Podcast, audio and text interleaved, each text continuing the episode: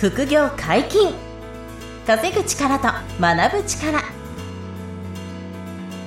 この番組はあなたに合った実践的な副業を身につけることができる。副業アカデミーの提供でお送りします。副業専門家の小林がさまざまなゲストを迎え副業や話題のニュースなどについてお話をしていきます。自分にぴったりの副業を見つけ副業の第一歩を踏み出しましょう。こんにちは、小林正宏です。山本博史です。よろしくお願いします。はい、よろしくお願いします。本日もゲストに来ていただいております。副業アカデミーの受講生で、今後セミナー講師も予定されている長谷川さんです。よろしくお願いします。あ、よろしくどうぞお願いします。はい、お願いします。前回に引き続きまして、今回もうんお越しいただきました。ありがとうございます。はい。はい。あの、脱サラセミナーで、はいえーと、副業アカデミーの受講生になられたそうなんですが、はい。もうものすごい規模の、あの、不動産投資であったりとか、うん。不動産投資だけじゃなかったですね。米国の国債とかもやられたので、うん年間の、あの、利利金っていう配当金だけで1000万超えちゃったっていう話が、あの、前回ありましたから。で、ふ不動産も10億円ぐらいね、投資されてますから、そうですねはい。そういうレベルです。はい。前回もお聞きいただきたいんですけど、その長谷川さんにですね、脱サラの話をしていただきたくて、はいえー今回もお越しいただいたんですが、はい。その脱サラについてはどういうふうに捉えられてますか？えーっとですね。まあ、あの、私個人はもうもちろんもうその年次も、あの、になってきてるんでね。ただ、あの、ちょっと振り返って考えたりしてみて、客観的な、あー要素というのが、7つぐらい、えー帰属するかな、なんてことを思っておりまうんなるほどすですね。はい。まあ、あのーまあ、どこの会社によっても、もちろんちょっと違うと思いますけども、うん一つ目はやっぱりね、あのー役職定年っていうことなんですね。うんあの、ですんで、ある程度の会社によっては、あのー50代の前半だったり、あるいは60歳だったり、様々なあ年代あると思いますけども、うんやはり今まで上がってきた収入がうん突然下がってしまうとういうね。ん。えーだからやっぱここには備えなきゃいけないなという一つの理由だと思います。う。うんん。えーっと、二つ目はですね、えーやはり、まあ、ちょっと付随はしますけれども、えー定年最高よ。まあ一つ目と極めてうんあの、似てますけれども、うん平均値で言うと、まあ、240万。まあ、うん毎月で言うと20万。あるいは360万、30万と。まあ、30万出れば御の字というぐらい、あの、会社の格によっても違うと思いますけれども、退職金を受け取った後の雇用を続けたとしても、やっぱり収入がダウンしてしまうということだと思います。えっと、で、三つ目はですね、やっぱり年金のモデルもあります。まあよく平均的に言われてるモデルっていうのが22万っていうふうに言われてますけれども、22万なんはと年金をもらうためにはですね、うん。20歳から60歳まで年収がですね、806万ないといけない。えー。っと。月に直しますと67万。これを40年間続けてうん22万と。うんえー？なるほど。それ44年間続けたら満額になって、それが22万ってことですか？22万になる。でもそれだけやっても22万しか正直言ってもらえないという表現もあるかなと。。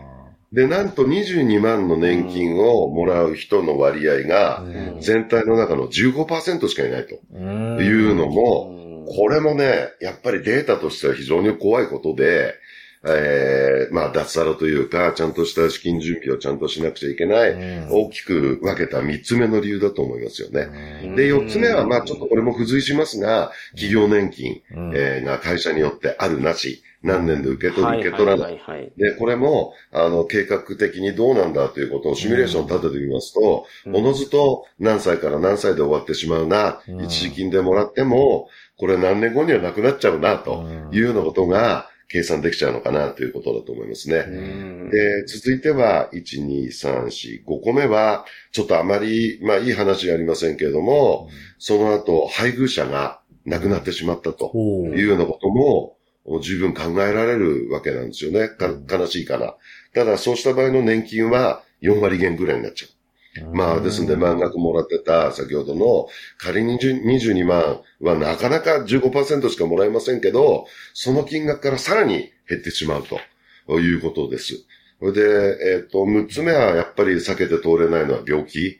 えーやっぱり健康が一番だなと思います。なかなかね、その健康管理、普段から相当気をつけてないとできないと思いますけれども、うんその病気のところも、こればっかりは避けられない費用としてもね、あの、不意に出てくお金なんていうのも、うんきちっとした準備をしてない限り、なかなか捻出するのは難しいかなということだと思いますよね。お医者さんも、あ病院でももうお金がなくなっちゃうと、もう平気で追い出されちゃうというお話も聞いておりますんでね。あの、やっぱりその辺のということだと思います。で、最後はこれもみんな誰もなりたくないんですけども、介護の問題ですよね。あの、これも先ほどと同じように、なんなきゃ一番いいんですけれども、避けられない課題として、まあ本人とご家族ご家族と、今非常に深刻な問題を抱えていらっしゃる、うー背景もあったり。まあですんで今、ちょっと早口で申し上げましたけれども、今みたいな7つの要素を帰属して、うんやっぱり脱サラというか、まあ、セカンドキャリアの準備というかをね、やっぱりしっかりしていかなきゃいけないな、なんてことを考えながらね、うんあの、うんと、先ほどのまあ不動産にしても、債券の投資にしてもですけれども、あの、着々とね、あの、進めさせていただいたっていう経緯はあります。はい。前回お話しいただいた、あ、そうですよね。はいはい。うんなるほど、なるほど、なるほど。はいうん結構こうやって今みたいに整理さするの得意ですよね。長谷川さんってあのいえいえいえなんか今7つありますってみたいな、全部こう、はいはいメメモにまとめてたりとか、うん。あの、うんご自分の投資してるそのポートフォリオとか、うんそういうのもこうまとめて、こう提出いただいたりとかもね、あの、脱サラ準備講座の中でし、あの最初にしていただいてたんですけど、結構そういうの得意ですよね、長谷川さんって。もう今おいやそんなことないですよ。整理するというかねうん。まあでも今のが自分がそ脱サラ、卒サラする、あの、理由というか、そういう理由があるから準備をしてきてると。うんそうですね。そういうことですよね。間違いないですね。なはんかあの、前回、ちょっとい一個前の音声で僕ちょっと言ったんですけど、はい。はい。あの、すごいパワフルだなと、あの、長谷川さんが。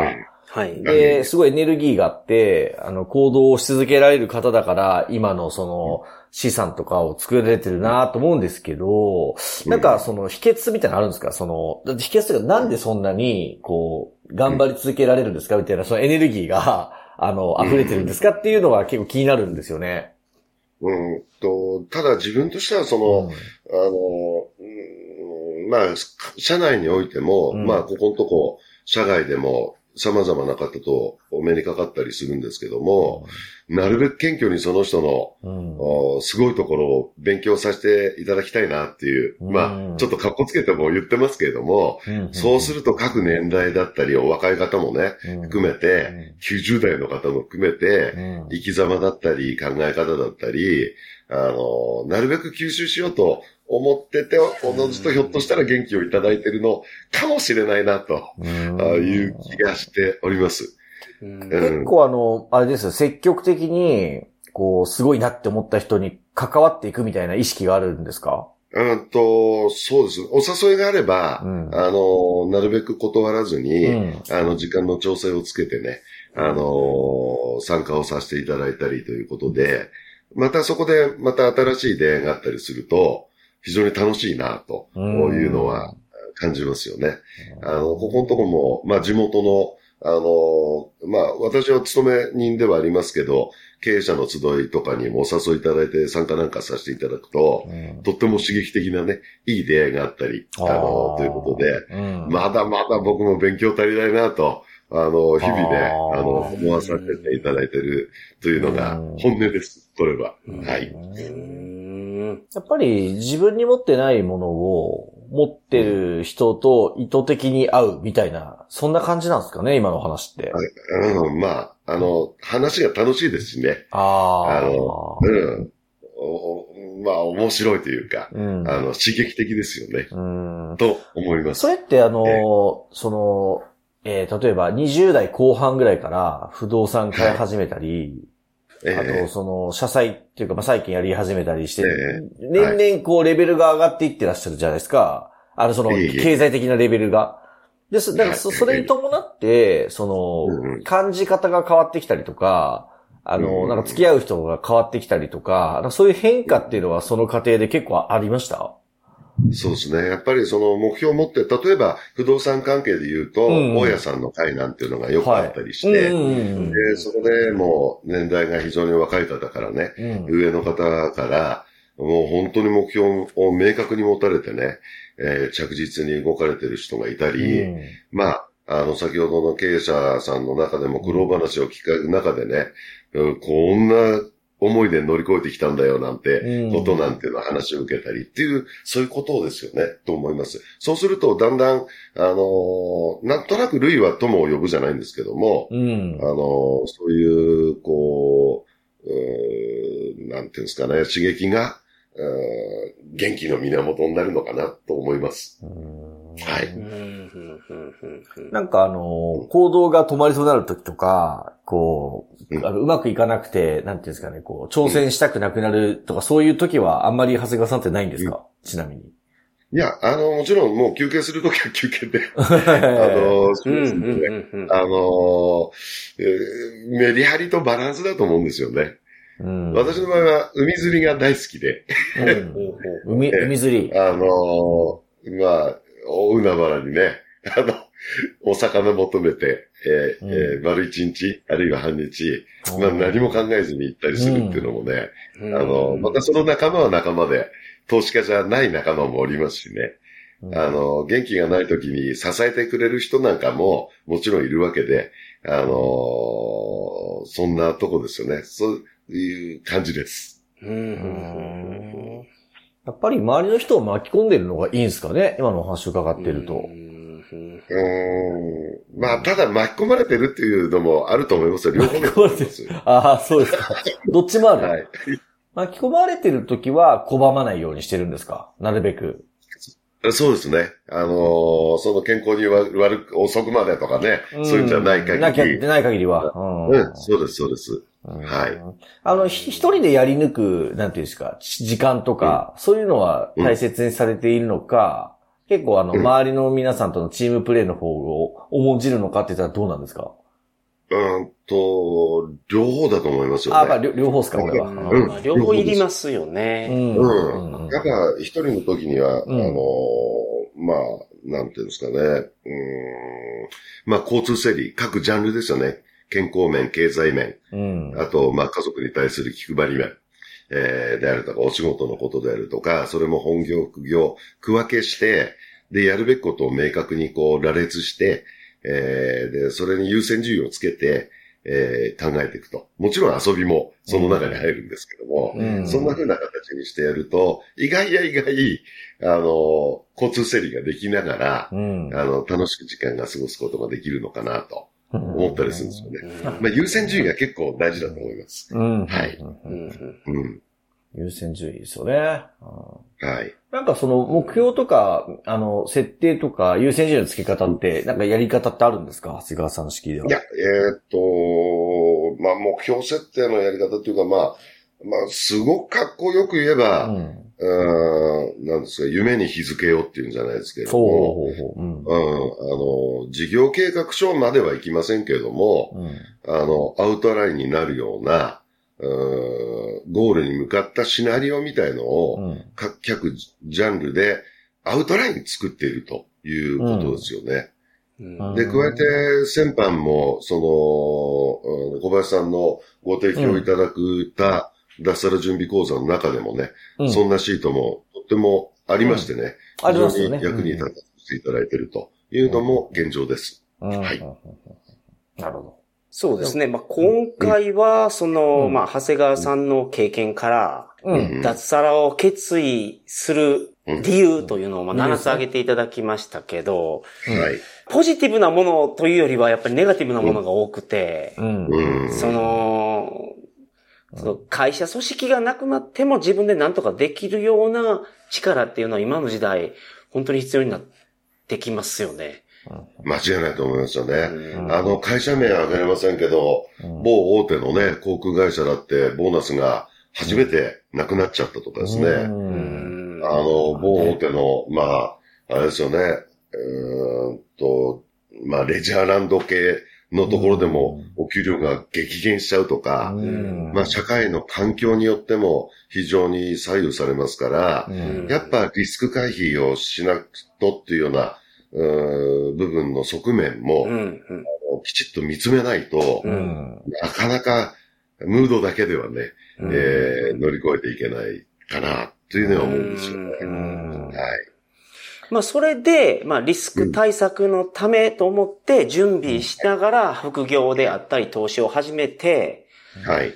もう、なんていうのかな、その自分の引退が来る前に、うんはい。そのリスクが、そのなんか目の前から消え去るというか、うん まあ、経済的に、うん。うんまあ、長谷川さんはもうその域に来てますよね、完全に。そうですよね。うんいや、まあ、その域まで全然行ってはないんですけども、でもやっぱりそこでやっぱり自由だったりね、ねあの、時間だったりっていうのが、実はテーマになると思いますよね。ねあの、私なんか非常に花粉症なんで、うんあの、なんつうのね、花粉のきつい時期は、うん花粉のない、えーエリアに行きたいな、ああ、なるほど、なるほど。はい言いますよね。なんか沖よくありますよ縄、ね。うん沖縄に何年か住んだら花粉症にならなくなるみたいなうん説がありますよね。うんうん。だからひどい時期、できればね、あの、それこそ卒さらしたら、そのタイミングでは行ってみたいなとか、ああ、いいですね。うんあるいは、あの、仲間でもいるんですけども、海外の、うんえー、リタイアメントビザを取って、うんえーと、こっちの国がものすごく暑い時だね、うん。寒い時だ、ちゃんと向こうの方で2、3ヶ月過ごして、また楽しく帰ってくるであるとか、いうようなことなんかも、やっぱり自由の中ではね、あの、様々なあお考えの方あると思いますけど、まあ、これも、一つのメリットになってくるのかなと思いますけども、うん。えーと、言えるのかなっていう気はします。うんうんうんそうですね。自分がその組織に所属していると、そういうことは難しいですけど、うん一人で稼げるようになると、そですねそうの自由も選べると。うんなるほど。うんまあ、それは結構うん楽しみですよね。楽しみですよね。確かに間違いなうい。結局でも、行動のきっかけは危機感とか、ネガティブな理由も多いですけど、うんまあそれがある意味パワーになって、いろいろとこう走り続けたら、あの、人生の選択肢が増えてきて、うん。えっ、と、今ワクワクしてるみたいな。まとめると、なんか、長谷川さんそんな感じですよね、今ね、うんご状況としてはね。はいはいなるほど。うんまあ皆さん不安を感じてらっしゃると思うんでね、それをまあ、いい方向にパワーに変えていくみたいなことが、まあリスナーの皆さんにも参考になるかなと思うんですよね、今日の話はね。はい。そうですよねん。うんこれはでもちょっと読んだ本の中でもあったんですけども、あるいは僕なんかあの、この世代になると友人が亡くなってしまったりとかですね。あはいあはいあの、あだから結構こう、ショックを受けるんですよね、実はね。で、そうなってきた時に、やっぱり人生後悔することなんていうと、大きく分けて、うん。自分に正直に生きればよかったとうか、ん。あるいは働きすぎなければよかったとか、あるいは自分の気持ちを友人とかにもね、つしっかり伝えればよかったと。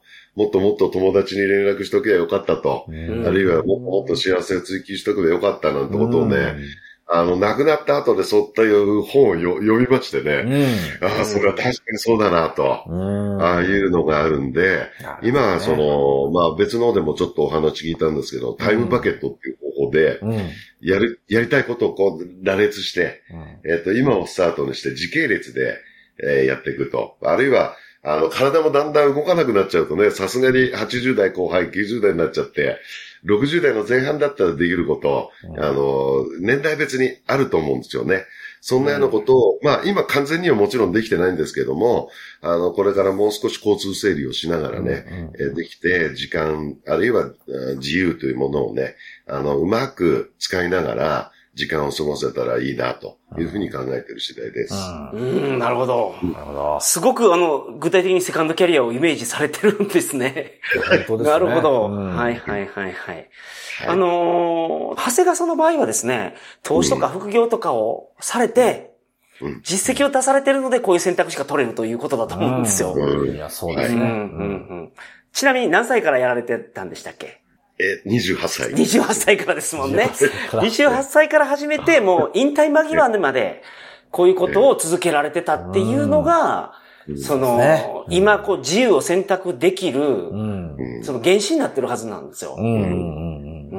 で、もちろん本業に対する感謝も大きいんですよ。はいはいあはいはい。はいもちろん。のー本業を決しておろそかにすることなく、うん。そこでは目いっぱい人に役に立ちながら、うんえーもう一歩踏み込んでね、うんあのー頑張って、まあ、これからも行きたいなっていうふうには思っております。なるほど。うんはい。これはけど、その脱サラとかをおぼろげながらちょっと意識してる方にはうん、ちょっといい刺激というか、なんかいい情報になったんじゃないかなと思いますね。うんそうなりたいなって方多いと思いますから。うんはい。あと、7つもリスクを上げていただいてて、うんその、はい我々の年代じゃあまり気にしなかったリスクも出てきたので、そうかそうかというのも、確かにね勉強になりましたそうですよね。はい、本日もありがとうございました。お疲れ様でした。はい、ありがとうございました。副業解禁稼ぐ力と学ぶ力、そろそろお別れのお時間です。お相手は小林正宏と、長谷川と、山本博史でした。さよなら。さよなら。ありがとうございました。ここまでお聞きいただきありがとうございました小林が学長を務める副業アカデミーでは無料オンラインセミナーを開催しています様々な副業について初心者の方にも分かりやすく説明しておりますので安心してご参加ください詳しくは副業アカデミーで検索ください